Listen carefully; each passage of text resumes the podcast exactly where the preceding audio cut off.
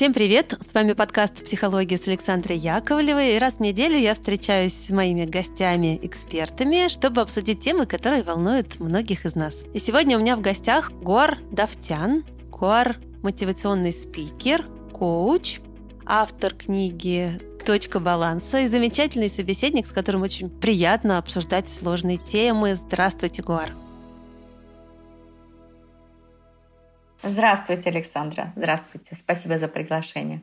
Говорить мы сегодня будем о нашей теневой стороне. Так эту тему я и назвала «Я и моя тень». Это те чувства, эмоции, которые мы в себе часто отрицаем, несмотря на то, что есть они у каждого. Вот то, что живет в подвале в каком-то, да, в темных уголках нашей души, и то, что как-то не принято демонстрировать, э, считается, что это там невежливо, некультурно. В общем, за что ругают часто в детстве, что ты себе позволяешь кричишь, кричишь тут при взрослых или ножками топаешь. Так э, что же это такое, наши плохие чувства или теневая сторона? Да, очень интересная тема. И, на мой взгляд, э, сейчас, особенно когда вот наступают такие времена, когда и кризис, да, и это время для трансформации, я думаю, что особенно важно будет слушателям понимать, что сейчас настали времена, что можно работать с тенью. Но тень — это не та часть, которую мы хотим скрывать. Тень — это та часть, которая мы даже не задумываемся, что у нас есть. Более того,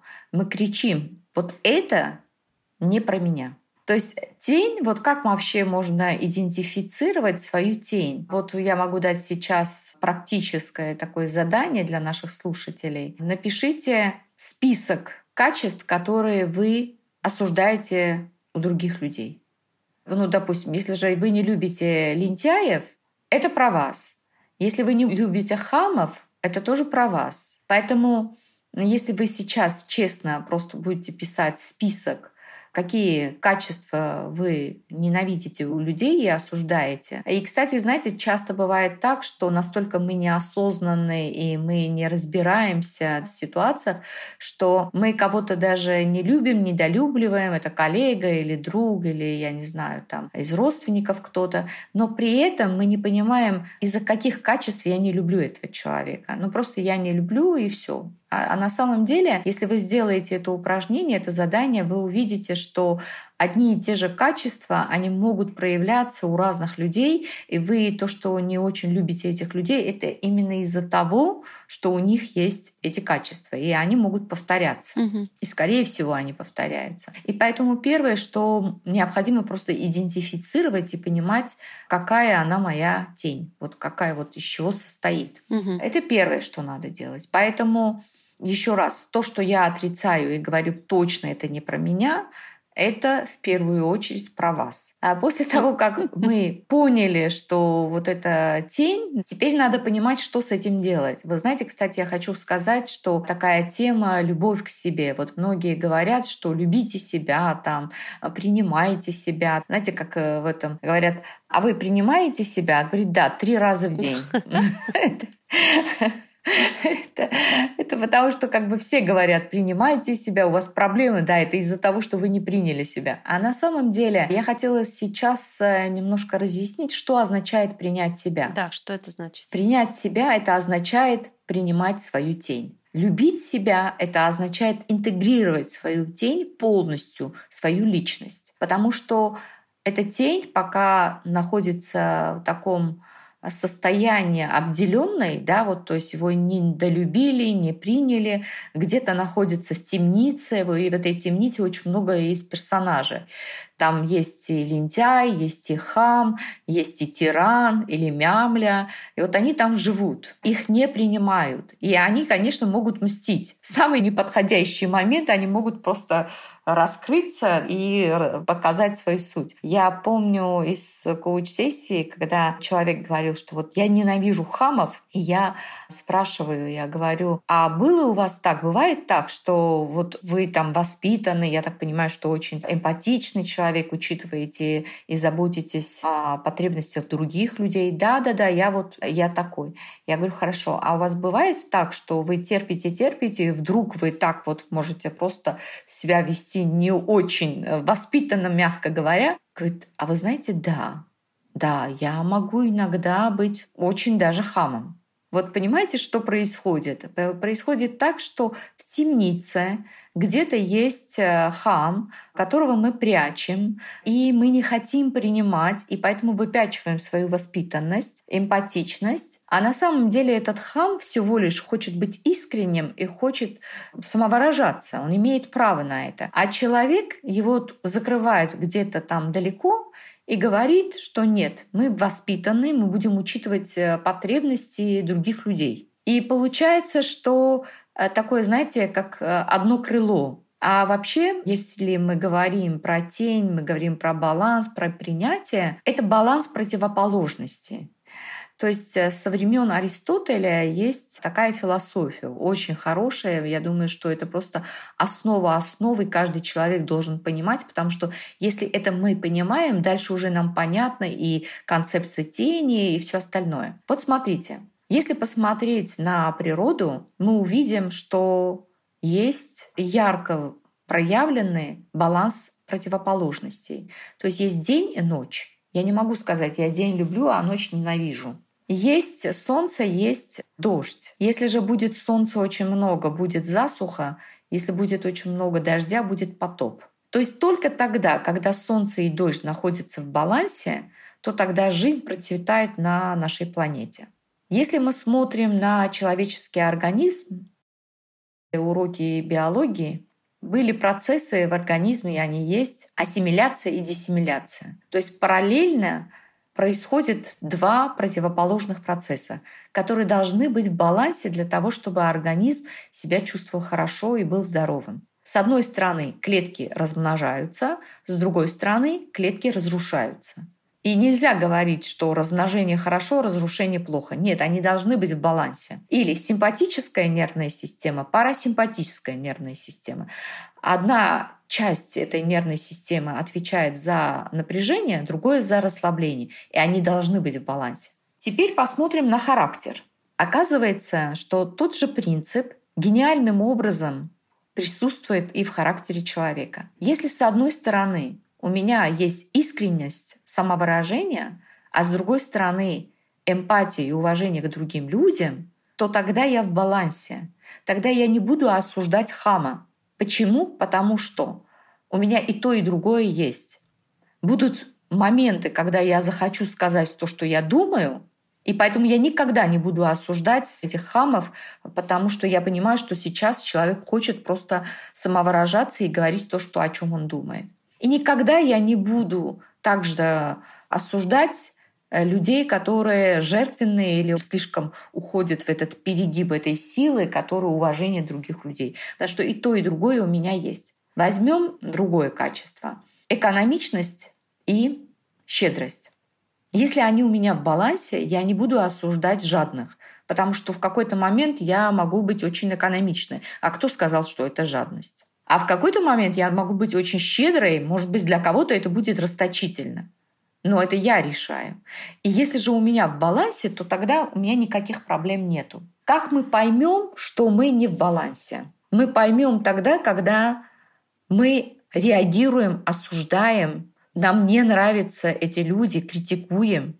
То, что мы критикуем, это говорит о том, что вот этому мне надо научиться в знаке плюс. И это говорит о том, что у меня в темните есть такая субличность, которая заперта в тюрьме, и я его не люблю и не принимаю. И принятие себя или любовь к себе — это и означает, что мы должны вытащить эту теневую часть, полюбить, потому что эта тень нам дает огромный ресурс. Вообще часто в психологии вы услышите такой термин «тень имеет ресурс». А вот я хочу вам объяснить, что значит «тень имеет ресурс». Если же Тень — это скупость, допустим. Ресурс — это экономичность, которую я выбросила вместе с этим скупостью, жадностью. А на самом деле мне, так как я ушла в перегиб в другую сторону, расточительная очень, мне как раз необходимо качество, которое несет этот жадный. И поэтому, когда окружают нас такие жадные люди, А на самом деле это может так и происходить в жизни. То есть на самом деле скупые люди меня окружают, и я их ненавижу, критикую. Это говорит о том, что мне есть чему научиться у них. И здесь еще один момент есть очень важный. Почему, допустим, если я спрошу, какой у вас антигерой, ну, допустим, Александра, какой у вас антигерой? Это кто мне не нравится? Да, не, не, не нравится. Да Сильно меня... не нравится. Да у меня нет таких.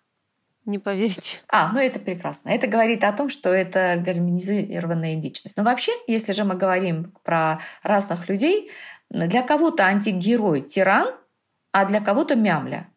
Ну вот совершенно противоположные персонажи. Почему-то кого-то раздражает тиран, а кого-то мямля. Это почему происходит? Это происходит из-за того, что у нас есть эти субличности, они находятся где-то там в глубине, мы их не слышим. И когда снаружи мы видим, допустим, тирана, мы сразу же познаем это, потому что рыбак рыбака узнает издалека потому что мы знаем, как он реагирует на разные ситуации, какая лексика, потому что у нас есть эта субличность. Угу. Мы сразу же считываем эту информацию и видим, кто-то видит собрались там несколько человек, кто-то критикует человека, потому что он тиран, а кто-то потому что это скупой. Почему? Каждый увидел своего, свою тень увидел. Ну да, узнал, узнал себя. Узнал себя, совершенно верно. И еще один момент я хочу обратить ваше внимание, почему так происходит, что после сильных конфликтов, если даже вы там, допустим, с хамом поругались, или с скупым человеком поругались, или там с лентяем поругались, и вроде бы, допустим, что последнее слово было ваше, вы просто сказали что-то такое, обидно этому человеку, хлопнули дверью и ушли. Вы не задумывались, почему так происходит, что после этого вы чувствуете опустошение и очень плохо вам. Потому что, в принципе, эта война не наружная, не внешняя, это война и внутренняя. С самим собой, получается? Да, с самим собой. Вот в этот момент вы уничтожили свою вот эту часть, и эта часть очень плохо себя чувствует. И поэтому то, что сразу же у вас идет упадок энергии, у вас идет слезы, может быть печаль, может быть уныние, это все связано с тем, что это была внутренняя война. И отсюда можно сделать вывод. Эта война, эта борьба бесконечная, пока человек не примет все свои теневые стороны. И то, что нам Вселенная, жизнь дают там, ну, все говорят, а тоже психологи часто говорят, Вселенная — это жизнь, это зеркало, да, это из-за чего? Вот как раз вот это и есть принцип зеркала. Мы сами себя видим, нам что-то не нравится, мы начинаем поправлять других людей, у нас это не получается, мы чувствуем разочарование, досаду. А на самом деле надо было себя поправлять. И поправляя себя, получается, ты можешь гармонизировать себя со внешним миром. Это как-то, знаете, получается, что утром мы встали, посмотрели в зеркало, у нас волосы торчат в разные стороны, нам что-то не нравится. Мы лучше ничего не можем придумать, как начинать поправлять зеркало. Мы поправляем, поправляем, ничего не выходит, мы разбиваем зеркало, злимся на зеркало, на себя тоже и уходим. Но приблизительно это театр абсурдов, это то, что происходит с нами. Все друг с другом борются, все друг с другом в конфликте, но при этом они борются со своими теневыми частями. Вы знаете, вы сейчас, когда сказали про вот там хлопнуть дверью, что-то еще, я как-то свои жизненные истории вспоминала. Ну и вот мы обсудили, что это война с самим собой, и вы говорили, что вот там кто-то хлопнул дверью, не знаю, бросил трубку а потом опустошение какое-то, да, внутреннее наступает. Потому что в этой войне с самим собой победить невозможно. Ну, то есть ты просто какую-то часть себя в этот момент убьешь, вот как вы сказали, да, когда ты бросил там трубку, да, да выплеснул да, там да. эту эмоцию агрессивную, негативную, там на другого человека. Но по сути ты же и на себя ее натянул. И поэтому в этой войне ты не можешь остаться никогда победителем, потому что в войне всегда есть проигравшие и побежденные, а если она сама с собой, то себя ты не победить и не проиграть сам себе не можешь. Ты должен лишь найти гармонию. Да, совершенно верно. И вот поэтому, если мы говорим про принятие себя, про любовь, Это именно сначала надо познакомиться, надо понять вообще, кто мои теневые друзья, а потом уже думать, что с этим делать и как принять себя. Поэтому получается, что даже можно благодарить за то, что эти люди, которые, с кем мы конфликтуем, они долгое время держат зеркало, они, может быть, даже устали уже, а мы никак не можем понять, что это все таки про нас, и мы должны что-то сделать внутри, мы должны интегрировать своих теневых частей, принимать, полюбить, да, и тогда будет гармония и счастье. И отсюда, кстати, вот два момента есть, которые есть в христианстве. Можно сразу же понимать, это откуда идет, потому что я когда это ну, сделала для себя это открытие, я была так рада, потому что есть одно «не суди, чтобы не быть судимым». И получается, что я осуждаю? Я именно осуждаю то, что у меня есть. И поэтому, если же я осуждаю, это говорит о том, что я пока что не приняла себя. И в какой-то момент эта теневая часть, вот как я рассказала в начале разговора, может выйти, и тогда я сама буду объектом осуждения. Потому что это я несу себя внутри. И второе, что говорят, что если дали пощечину, то вторую щеку, это в принципе про то, что это зеркальный мир. И если же тебе дают эти знаки, не надо обижаться, а надо просто оттуда делать выводы и как-то выходить на новый уровень, да, вместо того, чтобы быть жертвой. Мне как-то один гость, Виктор Ефимович Каган, вот очень я его уважаю, тоже рассказывал красивую метафору, что каждый человек — это здание, и что в каждом здании есть как э, внешняя сторона, которую мы видим там этажи, мансарды, балконы и так далее, так и подвал. То есть фундамент, э, на котором стоит это здание. И нет здание без вот фундамента и без подвала. Но если ты этот подвал э, там не проветриваешь, не делаешь там уборку, не расставляешь там все по местам, не зажигаешь там когда-то свет, чтобы посмотреть, что там вообще происходит, то однажды его заселят крысы и всякая нечисть. И потом они оттуда пойдут наверх и будут заполнять твой дом. Соответственно, нужно конечно, знать о том, что в твоем доме есть подвал, и внимательно относиться к тому, что в этом подвале, как бы контролировать и правильно инспектировать все то, чем он наполнен, это залог того, что твое здание будет долго стоять, и оно будет, да, на свету для всех, подвал он только твой для тебя, но если ты с ним знаком, то тогда ты можешь быть, продолжать в этом свете. Это прекрасная метафора, спасибо большое, очень интересная, да. И на самом деле это так и происходит. Поэтому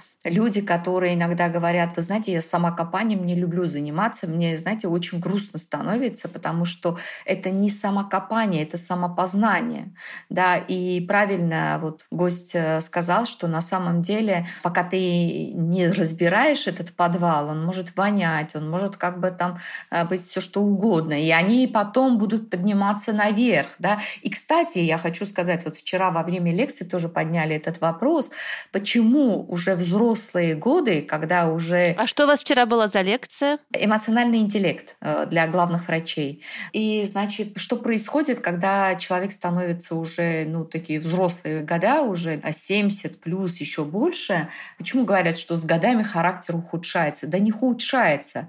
Просто то, что вы сказали, вот эта нечисть, она поднимается наверх. Если до этого были какие-то ресурсы держать этот фасад, эту маску и ну, просто держать под прессингом, уже не оказывается, потому что уже и мозг не тот, и уже там как бы ресурсы эго уже не такие. И все это нечисть уже выходит наружу, и все уже остальные видят это. Вот что происходит с нами. Это хорошая, правда, метафора, и разговор какой-то у нас очень глубокий, потому что, да, любой человек в себе носит разные чувства, и проявляется он по-разному. Если ты себе нравишься, да, вот в этом зеркале только когда ты там причесан, накрашен, я не знаю что, идеально выглядишь, э, и ты не желаешь смотреть на ту свою сторону, которая иногда лохматая, иногда невыспанная, заспанная, то ты, да, начинаешь э, обижаться на зеркало, но почему-то э, не обращаешь внимания на себя. Да, Александр, дело в том, что даже если лохматой тебе не нравится что-то, ну, ты имеешь право, да, что тебе не нравится. Ну, допустим, у меня там иногда я чувствую, что я могу быть, не знаю, жадным, и это мне не нравится. Но вместо того, чтобы фасад поправлять, что мы делаем всю жизнь, можно просто поправлять себя, идти вглубь и посмотреть, с чем это связано, откуда это идет, а, почему я так себя веду, да, что, чем надо балансировать, на что обращать внимание. То есть многие есть вопросы, которые мне помогут как-то вот эту лохматую голову привести в порядок. А мы этим не занимаемся. Вот в чем вопрос. Во-первых, у нас нет смелости сказать, что у меня зависть сейчас да, или я проявила там лентяйство, или еще чего-то, или хамство. Мы не любим про это говорить, да, мы видим других людей, а при этом это увидеть у себя мы не хотим. Да, даже эту лохматую голову я не хочу видеть, да, я лучше фасадом закрою и буду думать, что это другие. И, кстати, хочу сказать, у меня в книге тоже есть там целая такая глава, которая тоже про эту темницу, вот там, что теневой части. И там есть этот инструмент, как можно через вот то, что я только что сказала, понимая свои теневые части, как можно их сбалансировать, и тогда у тебя не будет лохматая голова, ты будешь в гармонии, будет все, все тебе будет нормально. Да, тебя могут вывести из баланса, это нормально, и всегда есть над чем работать. Но как бы ты уже знаешь инструмент, ты уже двигаешься в этом направлении, и ты, в общем-то, понимаешь, что это нормально. У меня в книге еще есть такая цитата. Да, мир не идеален, но он не идеален настолько, настолько не идеальны мы. Да, закономерно. А, я еще спросить хотела про любовь. Есть это чувство, вот вы говорили, любить себя, но дальше там любить других, любить этот мир или не любить кого-то. А любовь, она относится вообще к какому, не знаю, сонму чувств? Насколько все таки в ней много силы или слабости? Если мы вот разбираем плохие или хорошие чувства, где она стоит? Ведь из-за любви там войны начинались, какие-то кровопролитные, все там историю про Трою помнят и так далее. Как бы любовь может быть созиданием, а может быть разрушением. К какому как бы пласту чувств ее вы относите? И что это? Любовь бывает э, совершенно, да, разная, согласна с вами. Вы знаете, я бы сказала и ответила на этот вопрос таким образом. Человек состоит из разных частей. Это тело, душа, ум и дух. И я думаю, что почему любовь так совершенно по-разному, да, и совершенно то может уничтожать, то может возвышать, то может, то есть совершенно по- по-разному может это и восприниматься, и интерпретироваться, потому что за этим стоят разные подходы. И то, что я сказала, что каждый человек состоит из четырех частей, и каждая эта часть э, имеет свое понимание любви. И поэтому как у человека что больше фокус на что, так и он понимает любовь. Если, допустим, человек делает фокус только на тело и считает, что он и есть э, только биологическое существо, то тогда понятно, что для него Любовь — это и есть телесное что-то.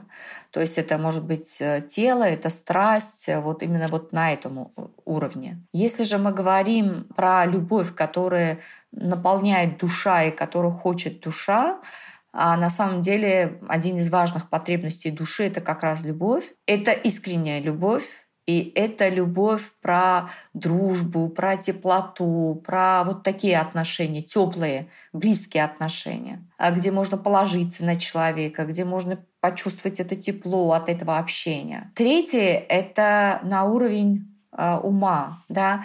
То есть если же человек э, любит, то очень э, хочется смотреть в одну сторону, да, быть на одном уровне интеллекта развития, иметь одинаковые ценности, чтобы было о чем поговорить. Да, это уже следующий этап.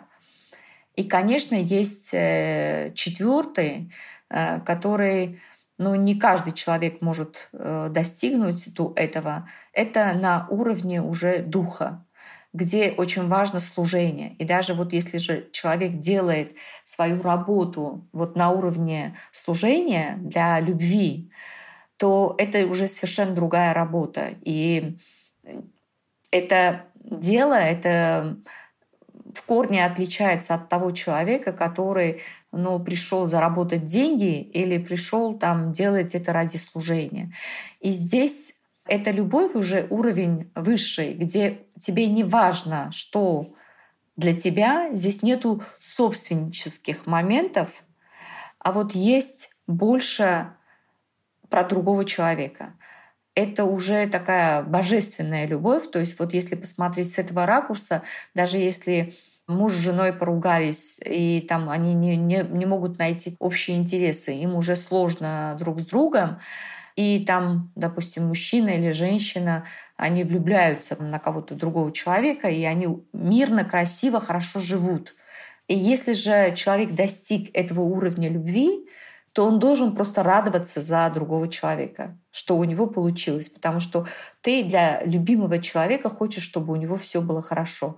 Это не твоя собственность, это другой человек. Главное, чтобы было ему хорошо. Но это тот уровень любви, но очень сложно попасть, да, а на самом деле это божественный уровень любви, когда ты любишь и принимаешь вообще все вокруг, э, и для тебя все все прекрасно. И, кстати, хочу сказать и очень рекомендую, есть такой фильм, э, который называется «Исцеляющая любовь» про Джузеппе Маскати. Это врач, который был канонизирован э, в лик святых. Э, да, это единственный такой человек, мирян, можно сказать, который стал э, святым человеком со стороны католической церкви. Поэтому вот как раз это про человека, который имеет вот эту божественную любовь. Поэтому любовь это может быть совершенно иметь разные стороны проявления, и для каждого человека любовь имеет тоже свои объяснения, а, исходя из того, именно упор у него в жизни в какую сторону. Ну что, спасибо вам большое. Правда, очень интересно. В общем, начали про сложные чувства, темные наши стороны, а закончили любовью и светом. Как замечательно. Да, но вот хочу сказать вот два слова еще, что Конечно, любовь к другим людям начинается с любовью к себе. То есть тот mm-hmm. человек, который по остаточному принципу любит себя, он не может э, другого человека искренне любить. Поэтому сначала надо сделать так, чтобы быть счастливым, а потом уже можно сделать так, чтобы другие тоже были счастливыми. Ну да. Да. Ну что, спасибо вам еще раз. Э, напоминаю, что с нами была Гуардавтян коуч и мотивационный спикер, автор книги «Точка баланса». И, Гуар, спасибо вам большое за этот разговор. Спасибо. Спасибо, Александр. Спасибо огромное за приглашение. Желаю вам интересных гостей и прекрасных бесед. Спасибо большое. Я напоминаю всем кто нас слушал и дослушал, что вы можете писать нам на почту с предложениями о сотрудничестве и рекламе. Она есть в описании выпуска. И нас можно поддерживать на Boosty и Patreon. Все ссылки тоже есть в описании. Ну все, с вами была Александра Яковлева. И до следующей недели. Всем пока! Пока.